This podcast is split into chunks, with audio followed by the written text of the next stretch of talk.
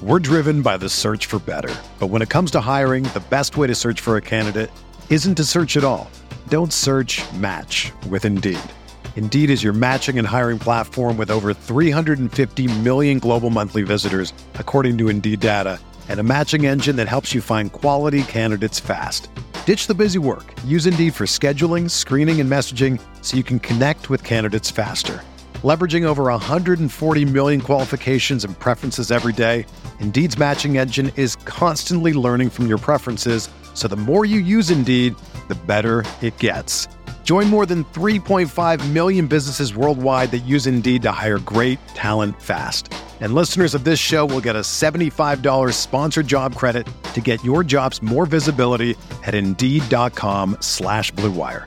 Just go to Indeed.com slash Blue Wire right now and support our show by saying that you heard about Indeed on this podcast. That's Indeed.com slash Blue Wire.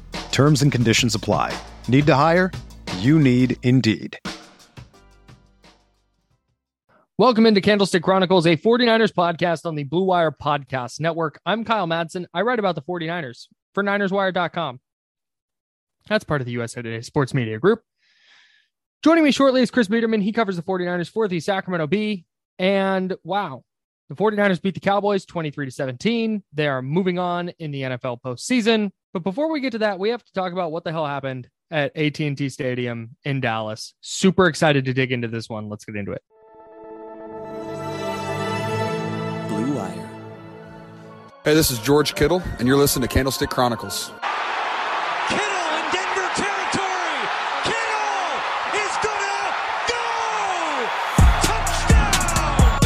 Has got him, and he'll sack him back inside the thirty-yard line. Nick Bosa drops. Aaron Rodgers for a thirteen-yard loss. Quick pass caught by Kittle. He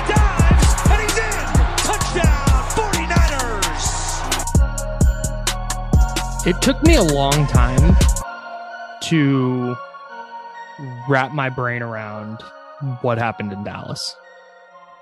It felt like like it was this weird it was this weird juxtaposition of like, oh, the 49ers dominated. The 49ers were far and away the better team on Sunday. Saturday, Sunday. But the better team on Sunday. That's where I'm at right now mentally. But it it came down to the last second. Like what a what a wild wild game. It was not an aesthetic masterpiece. And right. It it and, was it was.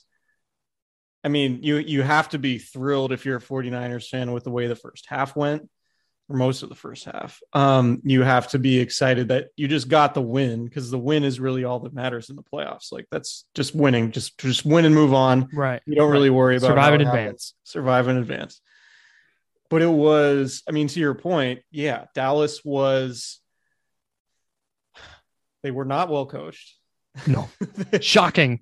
Uh, yeah, a Mike McCarthy team had with fourteen penalties for eighty-nine yards, a lot of them of the pre-snap variety. I haven't gone back and counted all of them, but they had five pre-snap penalties by the midway point in the third quarter. Um, Cowboys were the more talented team. They were at home, and the 49ers, like I thought they would be, were the more physical team. They seemed like the more battle-tested team. Um, they... They seemed more ready for the moment than Dallas was, and the defense was just lights out. And that mm-hmm. was the best offense throughout the regular season in the N F L that the 49ers did that to. Conversely, like it's easy to see why. I mean, Dallas was never really tested during the regular season. Like we had K D on K D Drummond, our buddy, to, to preview the game on the pod last week. And it's like, their biggest win was against Mac Jones and the Patriots in October. And it was very clear early on that the 49ers just had a different level of intensity against, against the Cowboys, because they had to have those games against Houston and, and, and against the Rams coming in.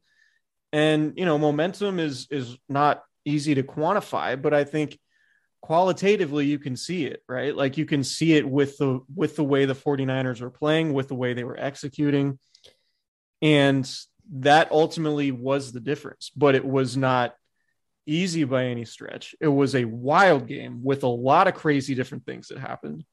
Um special teams still a nightmare. Like a, a total disaster. Nightmare. Dude. Kyle Shanahan still with questionable decisions on fourth down.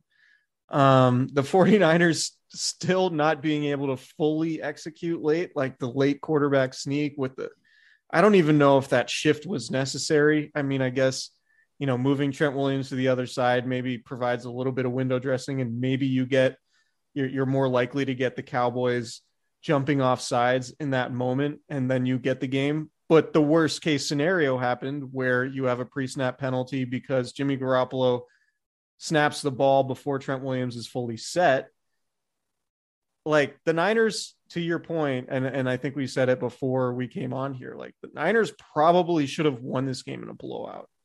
Yes. But then you lose Nick Bosa in the first half to a concussion. You lose Fred Warner in the fourth quarter with an ankle injury. And you kind of had a feeling like, all right, they're not just going to skate.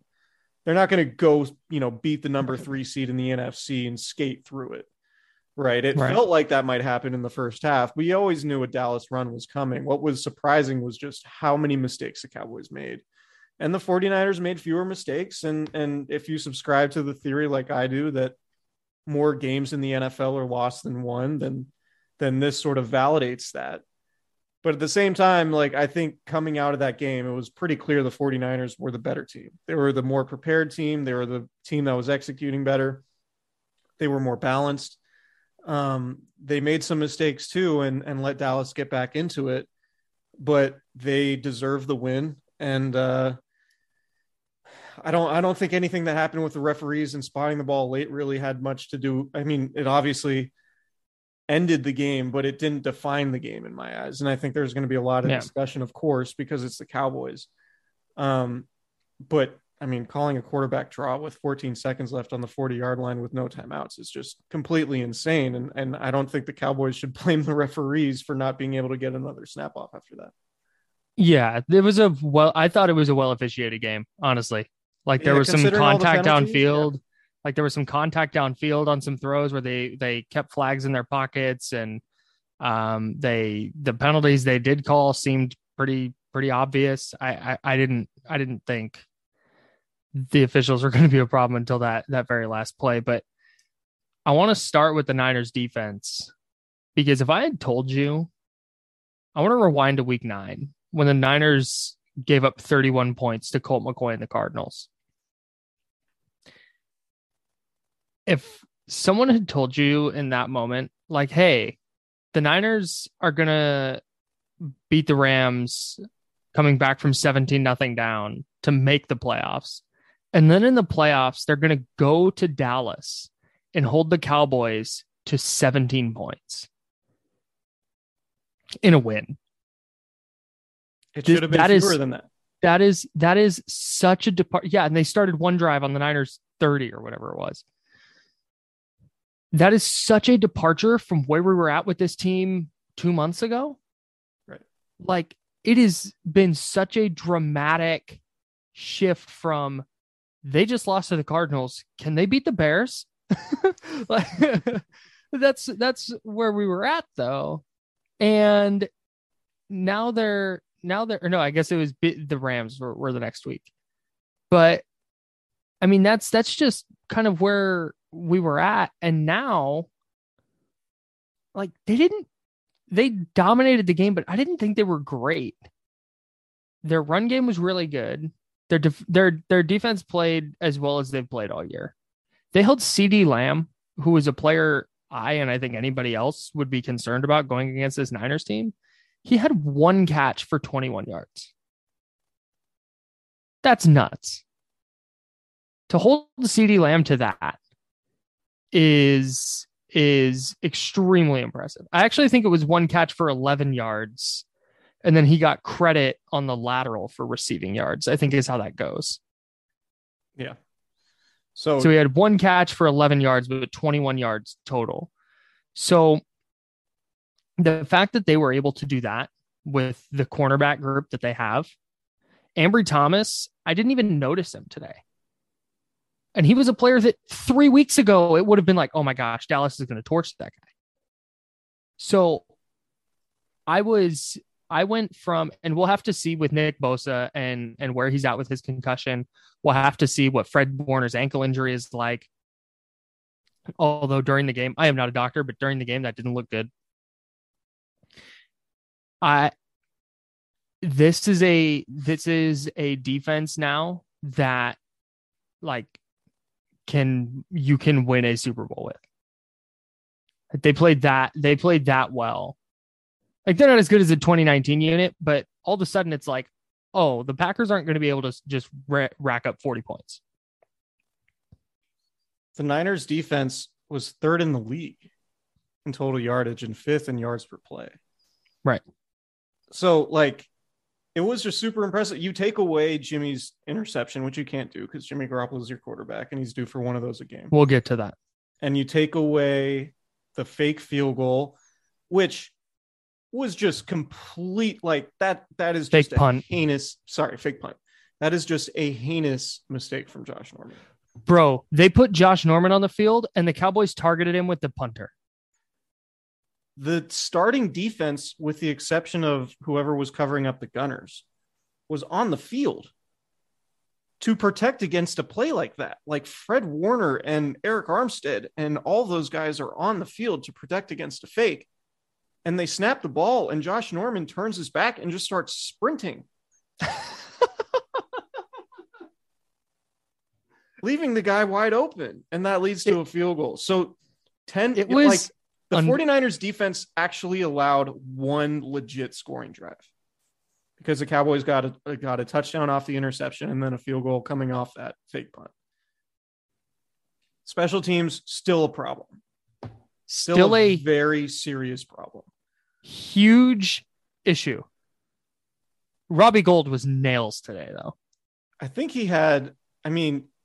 fifty-three and fifty-one yards, and my guy, and kicking it through the end zone on kickoffs. Like that's not yeah, you. My like, guy, Mitch Wishnowsky has been the 49ers kickoff guy because they've thought to this point that Robbie Gould just doesn't have the leg to kick it through the end zone every time. So yeah, Robbie Gould balling right now. Robbie Gould. Hey, quick winners and losers segment. Winner, Robbie Gould. Go ahead. Yeah, yeah, Robbie Gould. Um, so. Yeah, I mean, the mistakes, that's the thing. Like going to Green Bay, you're not going to be able to overcome those mistakes. But if you have a defense that's playing like the defense is right now, I mean, it's it's just about executing. Like what really impresses me about the defensive line is the way they execute on their stunts and twists and two-man games and all of that stuff. Like Nick Bosa's sack today. They brought a tight end in to chip him, and he just completely ignores the chip because two other defensive linemen are breaking across his face. Nick Bosa goes around him, and he's unimpeded to Dak Prescott. Like Nick Bosa on a third and long is unimpeded to Dak Prescott. Think about that. Like that is, that is that like, it doesn't get that's any better wild. than uh, right. It doesn't get in like that's ideal, right? Like the 49ers defensive line isn't nearly as talented as it was in twenty nineteen, but it feels like it's at that same level. Arik Armstead is taking his game to a different level. D J Jones is healthy. He wasn't healthy or available he's in the twenty nineteen season. He's unreal the last two weeks. He's been really good. Samson Ebukam has been solid. Arden Key mm-hmm. is a factor still. Like, if he's not getting to the quarterback, he's drawing holding penalties. Like, right. And to your point, like the secondary, we came into the game thinking like, all right, well, the Niners just somehow have to avoid getting destroyed by Dallas's receivers. Right. And like Amari Cooper, six catches, sixty-four yards with a touchdown. I mean, you can live with that. Cedric Wilson, five catches, sixty-two yards. You can live with that. Dalton Schultz, eighty-nine yards, seven catches. I mean, not ideal, but like I CeeDee Lamb was the guy I was most worried about. Same. From a 49ers perspective, right? Like CeeDee Lamb is like, you're like, all right, as long as he doesn't do what A J Brown did against the Niners, like mm-hmm. that'll be a win. And to hold him to one catch on five targets. Yeah. Bananas. And getting like it's... getting an interception that led to a touchdown. Obviously massive in a six-point game for K'Waun Williams. Mm-hmm. So who was back after not playing? K'Waun who and who gave up the touchdown to Amari Cooper. K'Waun Williams gave up slot a fade. the 49ers were not going to pitch a shutout. So can can I talk? Can we talk about your text in the first half? Sure. Kyle, so for the listeners, Kyle's fa- I don't know if it's a bit. I still kind of think it is a bit. No, it's not a bit. You guys are just my friends. So I I I bitch to you guys during games. Well, so what if you don't want to be does, my if you don't want to be my in-game sounding board, cool. Stop talking no, to you guys. I, I, I am all no, no, no. It's fine. I, I very much enjoy it. That's but I don't I, think you it's do. Worth, it's worth bringing up. Well, it makes you're me laughing laugh. At me. You're not laughing with me. No, I. Well, you you seem very upset, so it's hard to laugh with you in those situations. But it was like Kyle likes to overreact to things in the first half. It's like a weekly thing. It's like so and so stinks. This guy's trash. Niners are in trouble. This is a disaster. And it's like, all right, well, let, let's just like relax a little bit. And you were not, not at all happy with K'Waun Williams after he allowed the touchdown. I, like, I swear you know, to God, he gets beat on one slot fade per game. It happens. Yeah. I mean, as somebody who watches the tape, you probably know. Dude, just grinding it. Just grinding the tape. But so I was like, K'Waun Williams stinks. I was like, all right, there's Kyle's first half over, overreaction text. And then he comes back and, and has an important interception. Um, No, but it's so I stood by my take. Yeah. I mean, fair. Jimmy Ward probably should have caught that interception, that that deep pass. I mean, somebody should have. But I mean, Ambry Thomas, solid. Was had good coverage solid. on that play. Yeah. Wild. Ambry Thomas has just been solid. And so hey, can I r- real quick? Yeah, go for it. Ambry Thomas, solid. Once again, a guy who got some opportunities and played really well. Another guy, not a rookie, but just came up huge. Uh, Jauan Jennings, three catches, yeah. twenty-nine yards, all three catches for first downs. On third like down, these, right? Were they all third yeah, down conversions? Yeah, all third like, down yeah. conversions. Yeah. Yeah. Just these guys that weren't playing a ton early in the year, all of a sudden, huge, huge cogs. That's what's fascinating about the se- the way the season's gone for the 49ers has been really interesting to see because the offense has sort of evolved, right? Like the season started, you're, you don't know that Deebo Samuel is necessarily a superstar, obviously, because he hadn't mm-hmm. done it yet. So you're like, all right, maybe Deebo Samuel's number two. He takes a leap that I think I thought Brandon Aiyuk would take. Brandon Aiyuk starts the season in the doghouse. Raheem Mostert gets hurt. George Kittle gets hurt. You're trying to figure out, man, this 49ers offense is really sort of struggling to find its footing. Midway through the season, Deebo Samuel gets moved to running back. George Kittle returns healthy, and then Brandon Aiyuk starts picking up the slack. And then because Deebo Samuel is such a focal point for opposing defenses, you have Brandon Aiyuk starting to make plays. You have George Kittle start to fade a little bit in terms of his production in the passing game. And then you have Jauan Jennings step up because George Kittle and Deebo Samuel are occupying so much attention that you have another option potentially in man-to-man coverage or at least single coverage when, you know, in addition to Brandon Aiyuk, because you can't double everybody on the field. And this is as balanced as an offense as the 49ers have had since Kyle Shanahan's been there, because of the emergence of Jauan Jennings and the fact you still have Brandon Aiyuk, who led the team in receiving today with sixty-six yards, um, five catches on six targets. And that sixth one was a big one. And that Jimmy Garoppolo just airmailed him. Maybe that's a touchdown, right? I think it was a third and eleven. And it was, it was going to be a big gain. It felt a lot like the miss to Kyle Juszczyk in that Tennessee game, right? Where it's just like wide open. But I mean, the 49ers, despite what limitations they have at quarterback. And, and I think it's pretty clear. I mean, it's been clear, but you're, you're not going to get a clean performance from Jimmy Garoppolo in the sense that like, all right, Garoppolo's going to, you feel confident that he's, that he's going to hit all his open targets, especially deep ones when they're wide open, and he's not going to throw any picks. Like you just don't feel that ever. And so right. that's, that's the margin of error the 49ers are living in. But to sort of compensate for that, they just have a very good group of skilled position players right now. Mm-hmm. sixteen of twenty-five for a buck seventy-two and a pick isn't going to get it done under center. Five of but eleven, to five that of point, eleven, thirty-nine yards and an interception in the second half. Ugh, yikes! Which isn't but, great going but, into Green Bay. But the takeaway here, I don't want to talk about Jimmy Garoppolo. He wasn't good. But the takeaway for me is no, there's just not a lot more to say about it. He was good in the first half. I thought he was fine. He was fine. But especially down the stretch, if you had taken this stat line, if I showed you before the game, hey, Garoppolo is going to go sixteen of twenty-five for a buck seventy-two, no touchdowns and a pick, you're like, oh, the 49ers lost by thirty. Like, like it would it would have maybe not that, but you you you probably would have thought the Niners lost. Yeah, I would have. If you told me five of eleven for thirty-nine yards and a pick in the second half, yeah, for sure. I'm saying I'm I'm guessing they lose. Yeah. So the fact that they got that kind of game and they overcame it thanks to what they did defensively, and then getting ninety-six yards and a touchdown from Elijah Mitchell and seventy-two yards and a touchdown on the ground from Deebo Samuel. I mean, that's, that was the height of the Niners formula. Like, I think Garoppolo next week will be better than he was. And it's, it's like the Niners run game working like this. And when their defensive line plays as well as it did, well, when their defense as a whole played as well as it did against Dallas, this is a really, really hard team to beat. And absolutely. I didn't think they did anything that's not replicable. I think Green Bay is better than Dallas, but they, the biggest keys going in were like, hey, they're going to have to run the ball against Dallas and their defense is going to have to play as well as it has all year. And they did both of those things.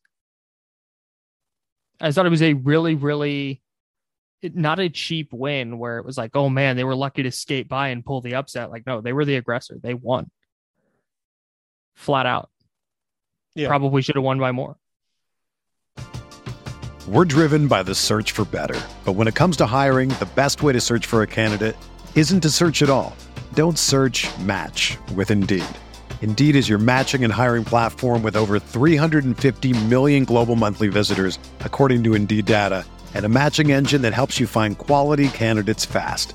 Ditch the busy work. Use Indeed for scheduling, screening, and messaging so you can connect with candidates faster.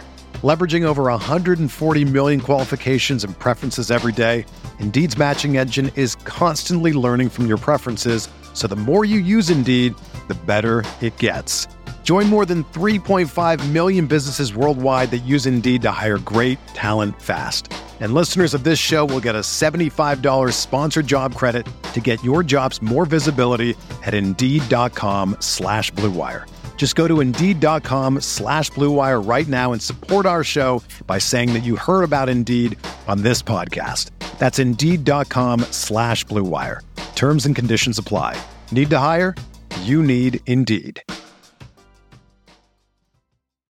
When you need mealtime inspiration, it's worth shopping Kroger, where you'll find over thirty thousand mouthwatering choices that excite your inner foodie. And no matter what tasty choice you make, you'll enjoy our everyday low prices, plus extra ways to save, like digital coupons worth over six hundred dollars each week. You can also save up to one dollar off per gallon at the pump with fuel points. More savings and more inspiring flavors make shopping Kroger worth it every time. Kroger, fresh for everyone. Fuel restrictions apply. Yeah, I agree. And and what's really interesting about this team now is you've basically, we can throw out the Texans game because they weren't going to beat Houston, probably even with a C effort, right? But they've gone on the road in back-to-back weeks and beat teams that were favored, that were better than them, right? Like going to the Rams and beating them in a must-win situation, going to Dallas and beating them in a playoff game. Like, there's a lot of value in that, in just being hardened by the the circumstances that you're in, right? Like there's a lot of value, as, as bad as it was to start three and five and have that four game losing streak early in the season. I think it's actually served the Niners really well in that they've spent so long playing with their backs against the wall. Mm-hmm. And obviously that manifests itself in a game against Dallas, where Dallas kind of skated through the entire season, didn't play any good teams, beat up on some really bad ones, and then came into this game thinking that, yeah, we're the better team. We're more talented. We're at home. Like, you know, we're our, our skill guys match up well against their cornerbacks because their cornerbacks, you know, probably aren't good, or at least weren't throughout the majority of the season. But now it's like the 49ers are in a position where they can be one of those teams that can make a run because they're just hardened by what they've gone through. And it's not, it's not the best team that always wins. It's just the team that's playing the best. And the 49ers have the horses to beat anybody. And as, as long as they don't make backbreaking mistakes, which is really difficult, like their number one task and really difficult to count on because their special teams have been terrible all season. And Jimmy Garoppolo mm-hmm. has been mistake prone all season. Like, that's going to be their Achilles heel, it feels like, because as good as Aaron Rodgers is, it doesn't feel like he's going to throw for four hundred yards and four touchdowns and carve up the 49ers on Saturday, right? Mm-hmm. Like, if if the Packers win, it'll probably be something like Garoppolo throwing a pick or two, or, mm-hmm. you know, the Niners having two or three turnovers, and maybe they give up a couple special teams plays or whatever. Mm-hmm. But it doesn't feel like the 49ers are going to go to Green Bay and be a team that Green Bay just walks over as the number one seed. Like, it feels I like agree. It's going to be a, a, a very good game, but you do worry about, like, can Jimmy Garoppolo grip a ball in the weather and mm-hmm. throw passes like he needs to when it's four degrees outside? Like, it's, it's a seven p.m. kickoff local time Saturday night. It's going to be so cold. Going to be cold. It's going to be as it, it looks like it's going to be single digits with a negative wind chill. Actually, seven percent chance of precipitation. Um, it was what it was. It was what yesterday when we were playing golf, like forty-three. It was like low forties, and I hated it. I think when we when we can got you imagine there, when eight? we teed off? I think it was. I think it was low, like mid thirties, maybe mid to high thirties. I just couldn't feel my hands. It was horrible. I mean, you were a little and, under, not, and I'm trying to. You were I'm a little way underprepared. Yeah, for sure. A little under. I had four layers on. But like, but like, those guys are only playing N F L football. We were playing golf, so like, that's a wash. So you're saying, okay, yeah. So we're just as tough. Like, playing golf right, in that's in the thirties bit. Is gonna. Okay. Yes. Okay. Yeah. Yeah. I mean, that's what I was going for. Trying to trying to like feel the golf club in your hands and all that is is difficult when it's that cold. We basically know what they're going to be going through out there. Right, right. Very but, relatable moments coming. But but to just to a quick look ahead, when you talk about the defense and the and the Packers being able to walk over them, I think I might have had that concern a little bit after the Rams game if they had had to play Green Bay in round one. But now that you've seen what they were able to do, especially with just their front four, like they didn't call a ton of blitzes, and the ones they did were pretty well timed. This is such a vastly different defense than the one the Packers saw in week three. That was Emmanuel Moseley's first game of the year um, for, for the 49ers. Uh, Josh Norman played a lot. Diamador Lenore had to play a lot because K'Waun Williams got hurt. It was just a, a very, very, I think Dante Johnson played some defensive snaps. If, uh, if I remember correctly, I might be off on that, but um, this is just a very, very different defense than that one. And I think you really saw that on Sunday. They are playing excellent, excellent football. And it, that wasn't a fluke. Like, Dallas shot themselves in the foot plenty of times, but the Niners just made plays too. And they kept Dallas from ever getting in a rhythm. I'm really impressed with D'Amico Ryans. Me too. Like, really impressed. Like, first year coordinators typically aren't this good schematically. And yeah. I think he's got the combination of being really good schematically, being really good at making adjustments, but also having uh, sort of the interpersonal skills to like get the most out of guys, right? Because sometimes that's a rare combination. Sometimes with coordinators, you have like a really brilliant schematic mind who isn't great, you know, like motivating guys or getting guys up for games or just like being able to coach on a on a level and during the week and communicate and all that stuff. But because Ryans was a former player, he knows exactly what that takes. But mm-hmm. schematically, it's like it it always you aren't seeing you, you remember like twenty eighteen, it was Robert Sala's second year. But the thing, one of the things about the defense in twenty eighteen was, aside from the lack of pass rush, because Nick Bo- that was before Nick Bosa got there, there were just coverage busts all the time. There were communication yep. issues. There was Akella Witherspoon with his palms in the air being like, what just happened? Right. And that was even like Richard Sherman was on that team and they were mm-hmm. having communication issues seemingly every week. And you have a first year coordinator now and a new secondaries coach in Corey Unlin, who I'm still not entirely sure how good Corey Unlin is. Not sold. But like th- there aren't coverage busts. And it's like Dak Prescott with one of the best array of weapons in the league and, you know, one of the best passing games in the league is like really struggling to find receivers downfield.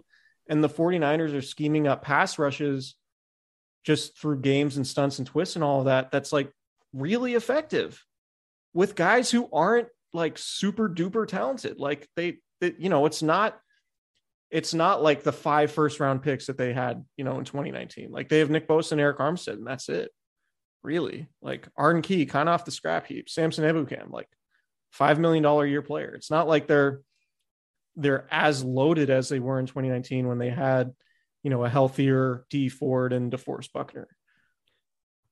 So you're like, starting a team. Oh, go ahead. No. So it's just, I, I just think D'Amico Ryans has done a phenomenal job.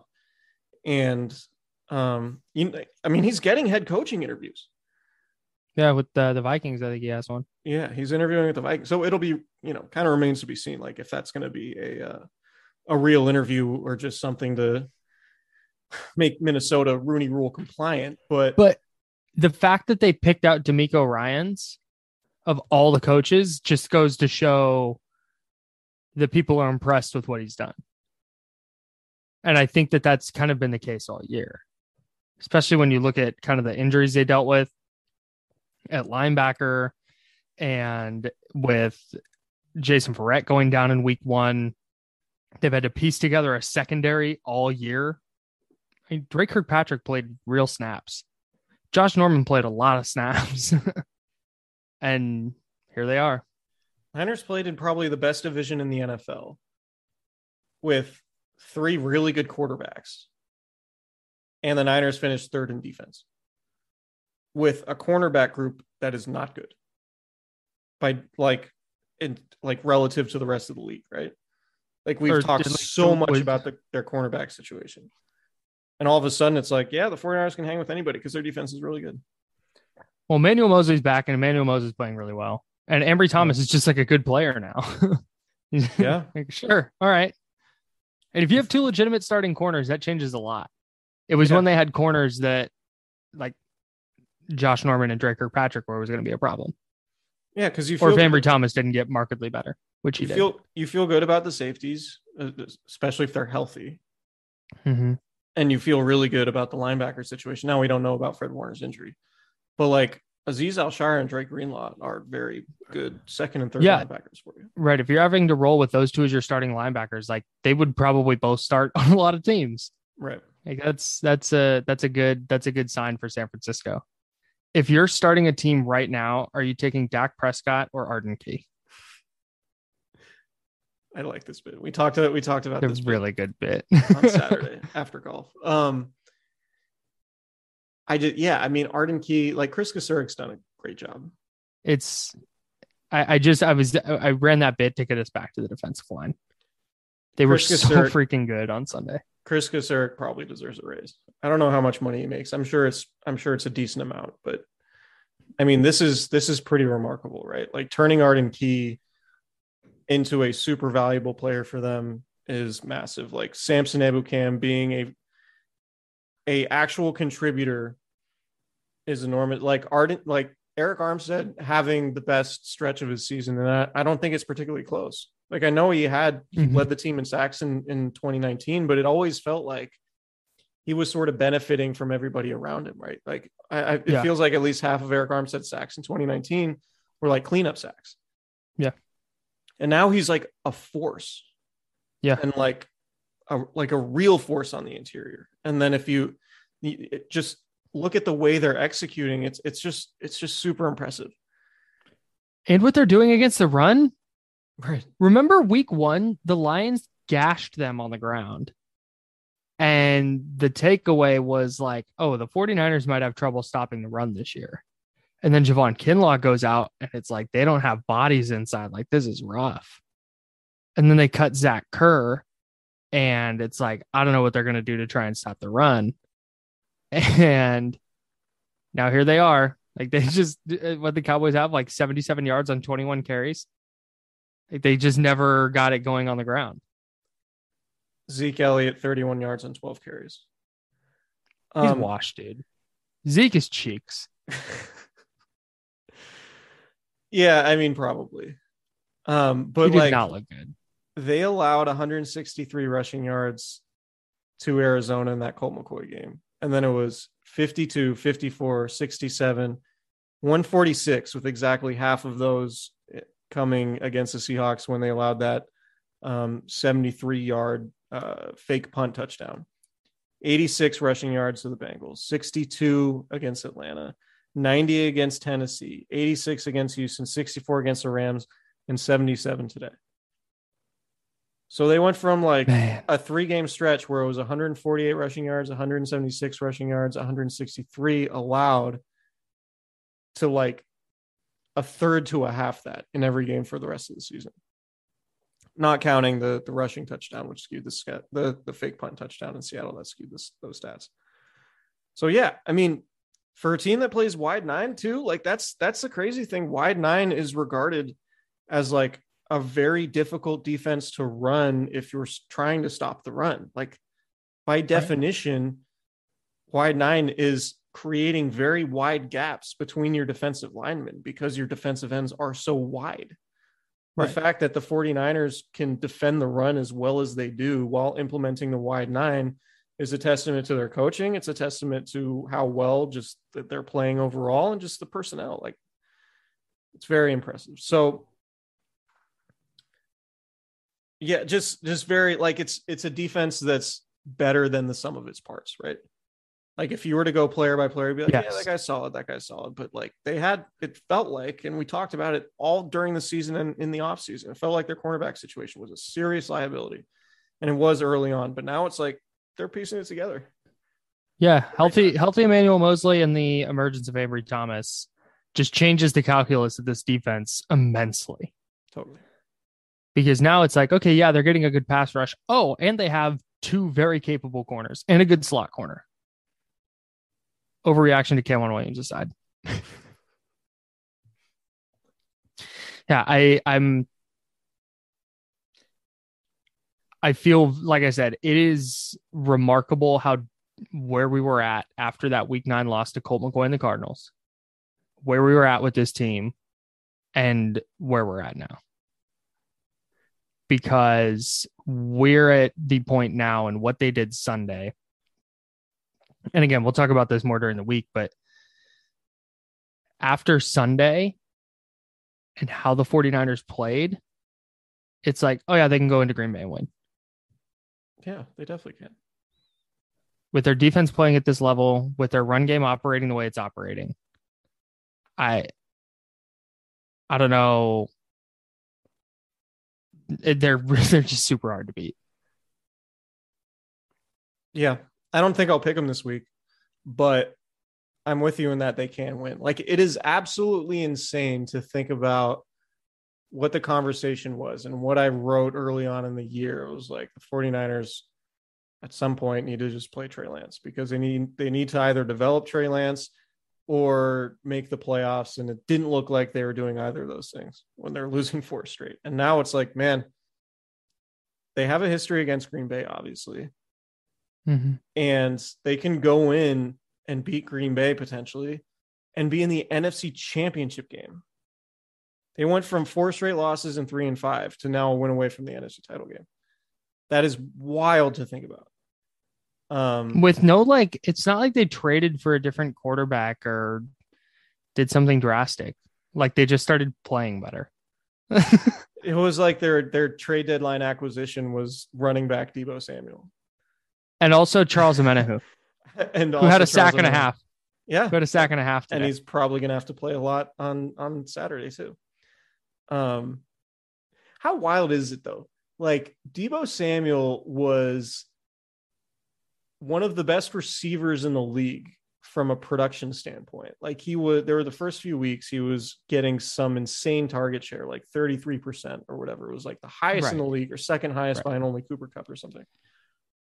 And then mid season, you take your best receiver and turn him into a running back basically. And he becomes like one of the best running backs in the league. That touchdown run he had today was unbelievable. He, he got to the corner. Yeah. It was stacked up. And so he cut back inside, but like weaved his way back to the cutback lane and then cut it upfield and just outran two defenders who had angles on him. It's it's super surprising how effective it is, because when he's in the backfield, you're like, all right, Deebo's getting it. Like, it's like you can, I mean, they they they actually ran a couple play action fakes with Deebo in the backfield, which was, I thought, notable for sure. But it's it's like the Niners can say, yeah, we're giving the ball to Deebo and you still can't stop it, which is wild to think about. Even crazier, they almost converted a third and ten running a, that reverse play to Deebo. Like, that almost just won him the game. It was two inches short of just winning him the game. And then they made the mistake to with Jimmy Garoppolo snapping the ball too quickly on the fourth down quarterback sneak. But like, what player in the league do you give a handoff to on third and ten when you absolutely have to have it and you absolutely cannot throw a pass and feel good about like, yeah, we're probably going to get this first down here, or at least we're going to come damn close? I think I have an answer. I think the Chiefs would do that with Tyreek Hill.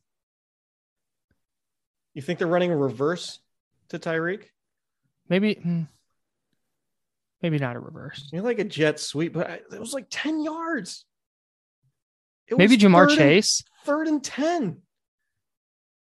But like, you give Jamar Chase, like I was, I was watching. But to, to, to your point, that was a just like end around straight handoff here. Go get some yards. It wasn't like a, like some crazy double reverse. It wasn't, it, it was just like, hey, here's a, here's effectively a, an outside zone.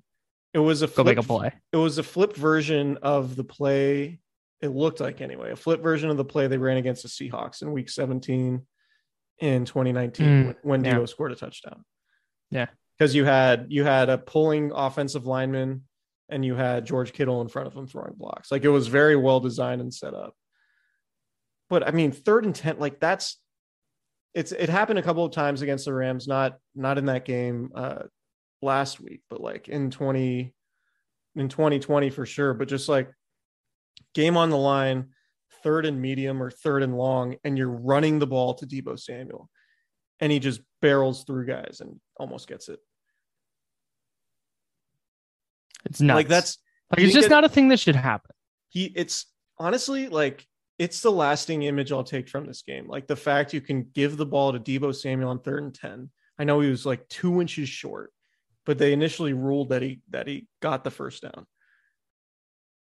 That's the lasting image I'll have. Like, Deebo Samuel scoring and then potentially getting that first down right there. Like, he, that's just crazy. Like, I don't want to get like too hyperbolic about Deebo, but I, I, I feel similar to Deebo right now as I did like about George Kittle in twenty nineteen. Cause Kittle hmm. went from like, okay, really good tight end. He set the record in twenty eighteen or whatever, but Kittle kind of became like, all right, like this guy's a legend in like forty-niners lore at mm-hmm. this point for what he did in twenty nineteen. Kittle's at that point for me right now. Yeah. Like, I'm at the point where it's like, I'm not sure any other player is going to wear nineteen for the forty-niners. Like, hmm. you know what I mean? Like, that's, that's where it feels like this is going. Like, maybe this wow. is, and who knows? I mean, the, the, the contract stuff with Deebo is going to be fascinating, right? Very interesting. And we can talk about that in the off season, but because it's like, it's like, you don't want to pay running backs. So what do you do? You don't want to pay running backs, and you definitely don't want to pay guys with like lengthy injury histories, but you also like, if a dude is just one of the best players in the league, you want to pay him. He's a goddamn baller. He just runs you know through they, dudes. It would be really, because the thing with Deebo is it's not like, oh, you just replace them. It's not like a running back where you say, oh, you can just replace that running back. Or it's not just some generic receiver where it's like, oh, just go get a couple more receivers and somebody will step up in that, produce like that. Right. He is very uniquely skilled in a way that, like, you've talked about this on the podcast before. Like, every every receiver in the draft is going to be the next Deebo Samuel. Or there are going to be receivers in the draft where, oh, this guy's he's the next Deebo Samuel. Like, mm, probably not. It's not just that they hand him the ball, it's that he runs it effectively, or as effectively as he does. And just the fact the the the perfect Deebo Samuel thing was him calling his shot on the touchdown, where according to Deebo Samuel, quote, when K'Waun got the interception, I looked at Kyle and said, hey, just give me the ball. I got you. I went out there and next play I scored. And then Shanahan's version of that was right before he went out there, he just mouthed something to me, which I kind of guessed was give me the ball. When I look at him talking that way, it's extremely motivating and he makes it a lot easier to call plays. You don't just let that guy walk and go like, yeah, we'll see if Brandon Aiyuk can do it. And like all of his rushing touchdowns feel like they're from like sixteen to like thirty yards. Mm-hmm. And it's like, you, you know, it's coming at some point, but it always works. Like, right. I feel like this is a valid question. And again, I'm really not trying to be hyperbolic, but I feel like it's valid. Is Deebo Samuel the best player in the league with the ball in his hands right now? Or is he like top three? Uh, like pound for pound, I think he's the best. Like, but it's Derek... really hard. It's really, it's really hard to look at like Derrick Henry and Jonathan Taylor. Yeah. But, but he's, I mean, D, but he's one of those there, three, is, right? Is there a receiver? Let's put it this way. Is there a receiver that if you just have a third and four, like, is there a receiver you'd rather have? The drops are the only thing, right? Like he does have, he had an inordinate amount of drops. I don't care about drops. Do you well, want to right. know how? Right. But I'm, I don't like, remember any of them.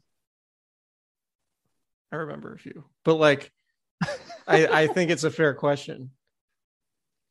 No, I think, I think on third and four, given how many different ways you can use him, like, yeah, he's one of, I mean, he's a, he was a first team all pro. So clearly he's like one of the two or three best receivers in the league right, right now. So fascinating to see because he's due for an extension for the first time. Like Amari Cooper is getting twenty million dollars a year. If you just were to try to place value on Deebo Samuel and what he's meant to the 49ers, like he's absolutely in that realm. But to your point, paying running backs is really scary. And eventually, I mean, who knows? But eventually it feels well, like Deebo Samuel's not going to be able to play that way his entire career. Right. But like, if you're the, you're, you have to pay him. Yes. I was very skeptical given the injury stuff because he dealt with injuries in college and he had twenty twenty basically derailed by injuries. Very skeptical about the idea of paying Deebo. And even midway through this season, I was like, well, Deebo, you probably like, you know, not sign him this offseason and, and, you know, you could always give him the franchise tag if you have to. But now it's like, man, you might want to lock him up before the cap really spikes and receivers start to make twenty-eight million dollars a year, which is going to come at some point over the next three or four years. So like, man, if you can lock Deebo in for twenty, like maybe it seems like a lot now, but there's no chance he takes twenty. You think he's getting more than twenty? Yes. Because we'll see. He's going to pull the Le'Veon Bell move. I play both of these positions. I should be compensated as such. He called himself this week um, a wide back. Isn't that a Sir Mix-a-Lot song? um, yeah, someone asked him what, what position he thinks he plays, and, and he said, I play wide back. Which totally. I mean, yeah, it's two side it's, bends or sit-ups. Just please don't lose that wide back. uh, let's let's do pick six on that note. Wide back girls, you make the rockin' world go round. Shout out Freddie Mercury. Tyler, hit the thing, please, and get me out of this. Get me out of these. Intercepted, and this is going to be a pick six. Off to the races, and it's a pick six. And that's a pick six for the 49ers. Have you gone back and watched the, uh, the the Baby Got Back music video recently? I didn't hear what you said. I said, of course, it's hilarious. Okay, you cut out for a second. Yeah, I, I within the last, there was, I don't know, six months ago or something, I went back and I, rewatched it with a friend, and it was like, this is the funniest thing ever. I just got a message on my computer that said, your internet connection is unstable. Mm. And I'm like, yeah, same, bro, but I'm still working. Let's go. Like, come on.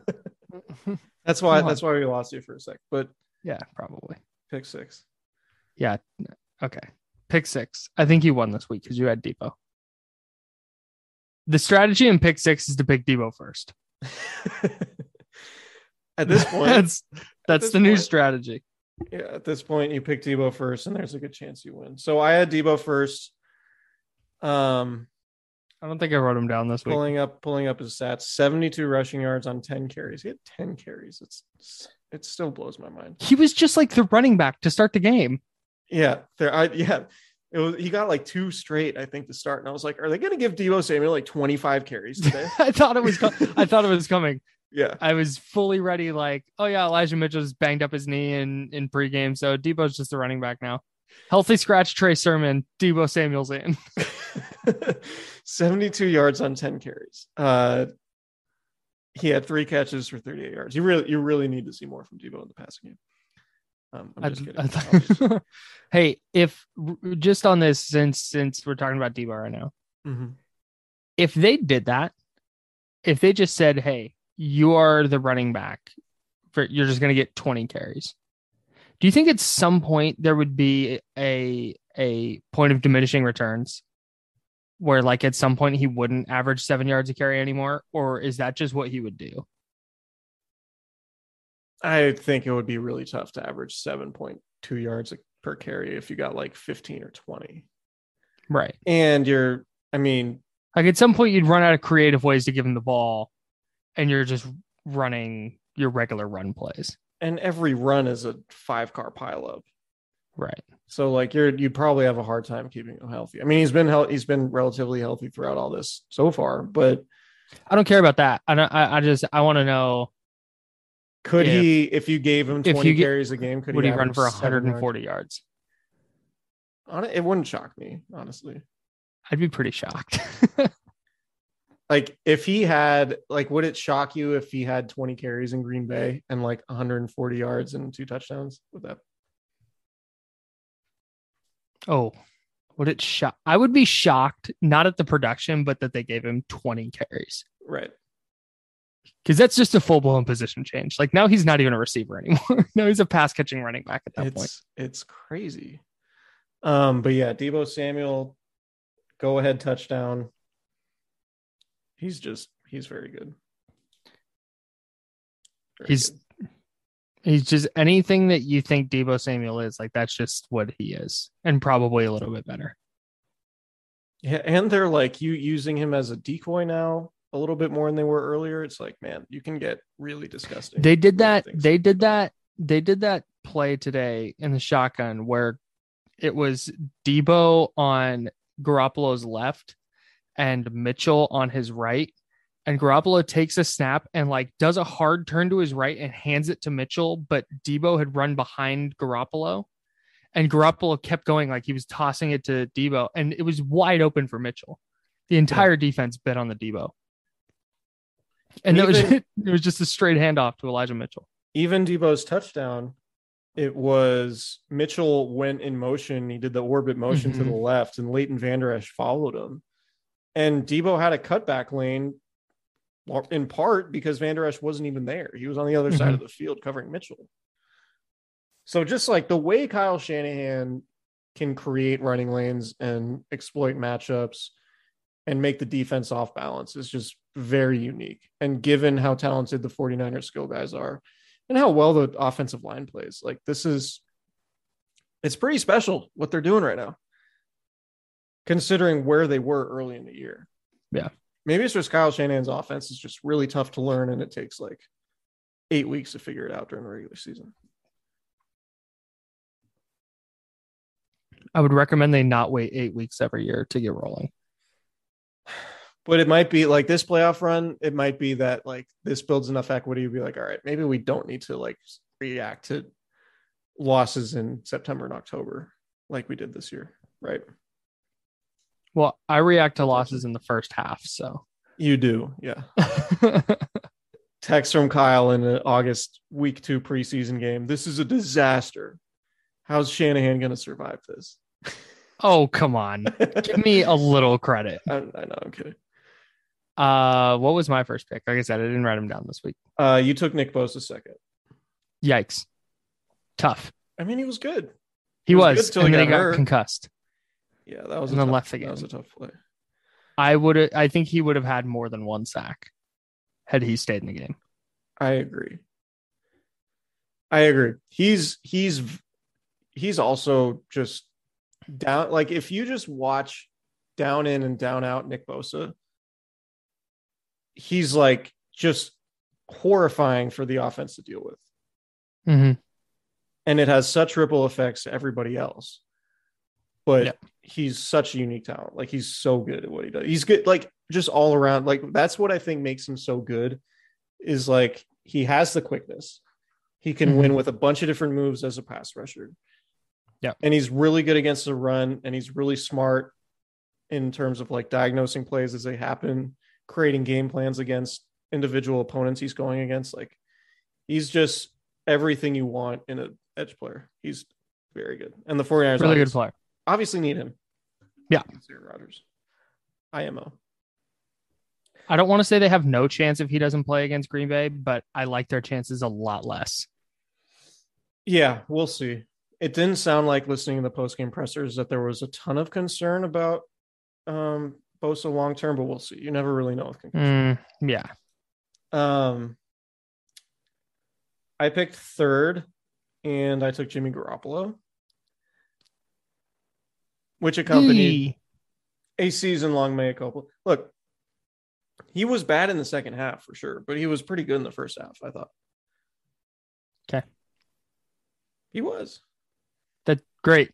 He threw a backbreaking interception and missed Brandon Aiyuk wide open down the sideline. I mean, it wasn't it's, that backbreaking. They, they immediately the scored a touchdown and got back in the game.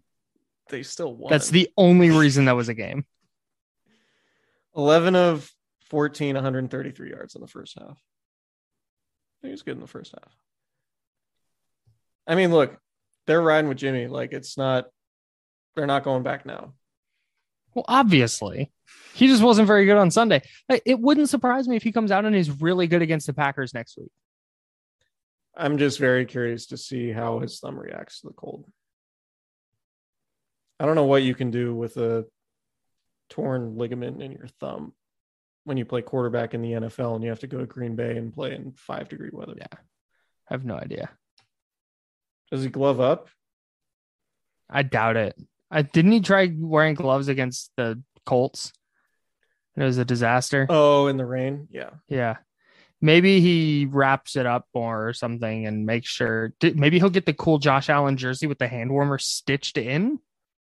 He was Which wearing was cool as hell. He had two hand warmers. He had like the normal like fanny pack hand warmer thing, and then also the built-in one. I was like, the built-in. Are there two really different? Cool. I've never seen that. Are there two different temperatures going on here? Do you have like yeah. hot and super hot in your hand warmers? Like what's going Maybe.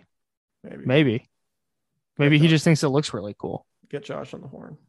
Uh, hand warmer on the back, underrated, cool quarterback equipment. Football accessory. Yeah. I like the hand warmer spun to the back. Yeah. I'm big on that. Jimmy Garoppolo was not good. He was good in the first half and not good in the second half. He was abysmal he was bad, in the second half. Bad in the second half. Yeah. But it's, it it's very tough. It's what you're going to get. You're not getting credit for a good pick on this. I'm sorry. I didn't say it was a good pick. I just, okay. I, I, I made the pick more or less to just give us a talking point about Jimmy Garoppolo and give me an opportunity to have mm. a mea culpa, because ultimately Trey Lance probably isn't doing what Jimmy Garoppolo did in L A last week. No, probably not. But he might have if he started all year. I'll, I'll maintain that. Is that uh, where you landed on that whole debate? What? I don't think you ever talked about it. Yeah, no, we hadn't talked about it at all. Um, you had Brandon Aiyuk next. I feel really good about this. Five catches, six targets, sixty-six yards. Um, and absolutely flambéed Trayvon Diggs like twice. Trayvon Diggs was pretty much a non-factor today. Total non-factor. Like, got the most the most notable thing he did was get walloped by Jauan Jennings on a block. Yeah, I'm impressed. That with probably Jauan should have gotten flagged.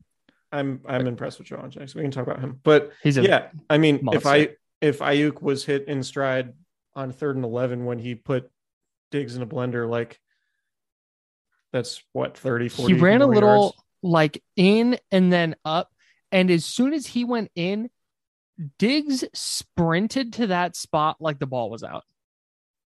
It was horrible. I don't. I'm. I don't claim to know the cornerback position like inside and out, but I'm fairly certain that's not the way you're supposed to play that. It's not when the way you're you running, stay in phase. When you're running downhill toward the line of scrimmage as the receiver is running upfield toward the end zone, that feels like you've put yourself in a bad position. And uh, there was the other play, the one where Garoppolo did connect with Aiyuk down the field, where Aiyuk ran that uh, little like cross and then up, and Diggs just never ran up with him. He just kept running with the cross. That's that's what like that play where him just getting open like that on that third and eleven was why like he did that early on in training camp the entire time. And he did it against the Chargers in one-on-one drills when they had joint practices down in L A. And it was mm-hmm. like, this dude is a really good route runner. And what helps him in his route running is just how explosive he is in and out of his breaks. Mm-hmm. And to see him do that in August and just like be virtually uncoverable is what made the start of the season so confounding. Right. Because like there were practices, open practices, like fans who went to open practice. It was like Brandon Aiyuk was making like six catches a game a, a day and just being mm-hmm. like wide open. It was like, yeah, Brandon Aiyuk is going to be a baller this year. And then for yeah. whatever reason, it tailed off. Um, but yeah. So weird. I took, uh, I went chalk and took George Kittle next. I mean, a good blocking day for Kittle. There yeah, were what a- There were a few on Micah Parsons that were like really good. Micah Parsons, a hell of a player, by the way. Yes, he is. Um, the disappearance of George Kittle in the passing game is fascinating. Like he's just been a non-factor for four consecutive weeks. I think he's just occupying so much attention that like he's double teamed more often than not, and teams know like he's the guy you have to stop in the passing game, or that's typically been the story when you mm-hmm. play the 49ers in recent seasons. And now they can, they have enough guys, whether it's Aiyuk or Jennings or even Deebo, like you have guys to compensate for a lack of production from Kittle, and you can still get what you need. And Kittle will still block. Like Kittle, Kittle doesn't need targets. I'm sure he'd love to have one hundred fifty yards a game, but he doesn't need the targets, right? Um, so it's fascinating because you do wonder like, all right, is this, is there going to be a game where like, okay, if you're a defense, you, you double Deebo every time he runs a route. And then is George Kittle going to have one of these one hundred forty yard games that we used to see him have all the time? Is it going to happen in these playoffs? Maybe. Might happen against Green Bay. I'm not sure they can cover him. Yeah. But I mean, A very, I thought Kittle had a good game, even though he only had one catch. Mm-hmm. The fumble was a little scary at that point, but it wasn't actually a fumble because it was an incomplete pass. Yeah, it was an incomplete pass because Garoppolo had to throw it eight yards. The slow, the slow mo, the slow mo of that one was not was not it's great. So weird, Jimmy. Man. It's I don't. He lost his confidence in the second half. After yes. throwing that pick, he seemed like his confidence was shot because that was that's a layup throw that he makes all the time. Yes, and the throw to Kittle was looked very much like a, I need to really aim this. It's like, bro, it's a screen. Let it rip. Let's get it there. It's the six yard duck. Yeah, it was it's not great. Probably better off because he dropped it. Yeah, or because it was a fumble. But I mean, maybe he doesn't fumble if that's a good pass. Anyway. Uh, you rounded out pick six with our guy Jauan Jennings. Yeah, I sure did. Three catches. Great about it. twenty-nine yards. All third down conversions. Yeah. And just a monster blocker. Yeah. I mean, we spent all season. I'm a big Jauan Jennings guy, dude. He's really, really good. And Jimmy Garoppolo likes him on third downs. I think he'll like him in the red zone once they start throwing the ball in the red zone. Um, Scoring I, from I inside just, the red zone. Jauan Jennings is an excellent football player. I agree. I think they really nailed that one. I do too. Because they needed to. Like, they needed to nail it really badly. Yeah. Um, speaking of nailing it, how about our guy Travis Benjamin with a catch on the first drive? Yeah, I, you know, we talked about it all week on the pod. Get Travis Benjamin involved early. And they did that, and they won. one and oh this season when Travis Benjamin has a catch on the first drive. Um, two of Jimmy Garoppolo's worst throws of the day were intended for Trent Sherfield. Just wanted to point it out. He had the, the interception, and then he had the one that was tips that looked like it would have been picked by the guy behind the guy who oh, tipped man. It. So maybe not force feeding Trent Sherfield. Yeah, I think that's maybe, probably a maybe good not. Call. Maybe not. Anything else on this game?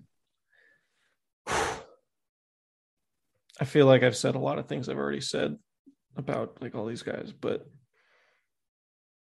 it's just it's impressive, man. It was a really impressive one, considering where they were and and now looking at what they've accomplished the last couple of weeks. Like it's it's impressive. They're yeah. unequivocally is... one of the four best teams in the N F C. Yes, and that's what when you talk about this season and whether this season was successful or not. Like, they not only made the playoffs, but they won on the road and they won a playoff game against a team a lot of smart N F L people thought were going to the Super Bowl. Yeah. And like Dallas played their starters in the final week of the season because they needed to get back in a groove, and then they hang fifty or whatever it was on the Eagles. And people were like, watch out for the Cowboys. They've figured it out again. And then they score seventeen on the Niners. I, I I just, you're not going to win the Super Bowl every year. And for the 49ers, as bad as it looked, like this, to me, like this season's a win. So I was going to ask you that, and I'm glad you brought it up. So no matter what happens Saturday in Green Bay, this season is a su- success in your eyes for the 49ers. Yeah, I think so.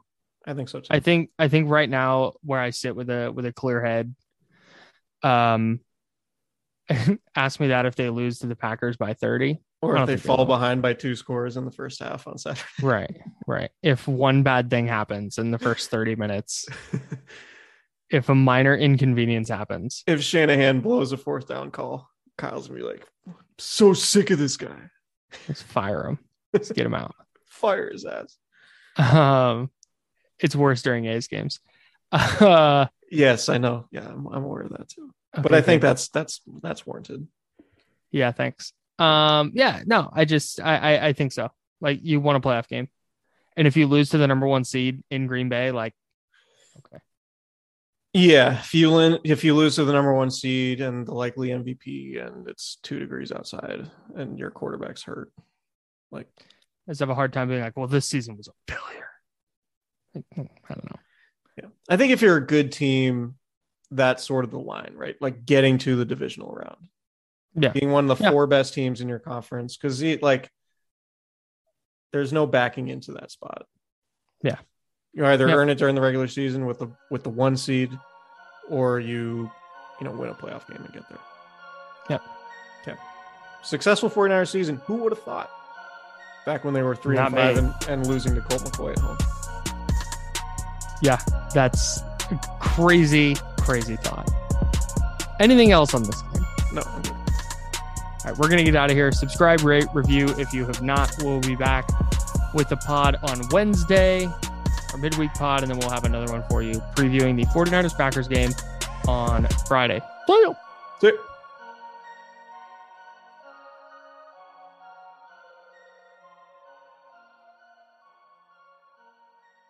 Everyone is talking about magnesium. It's all you hear about. But why? What do we know about magnesium?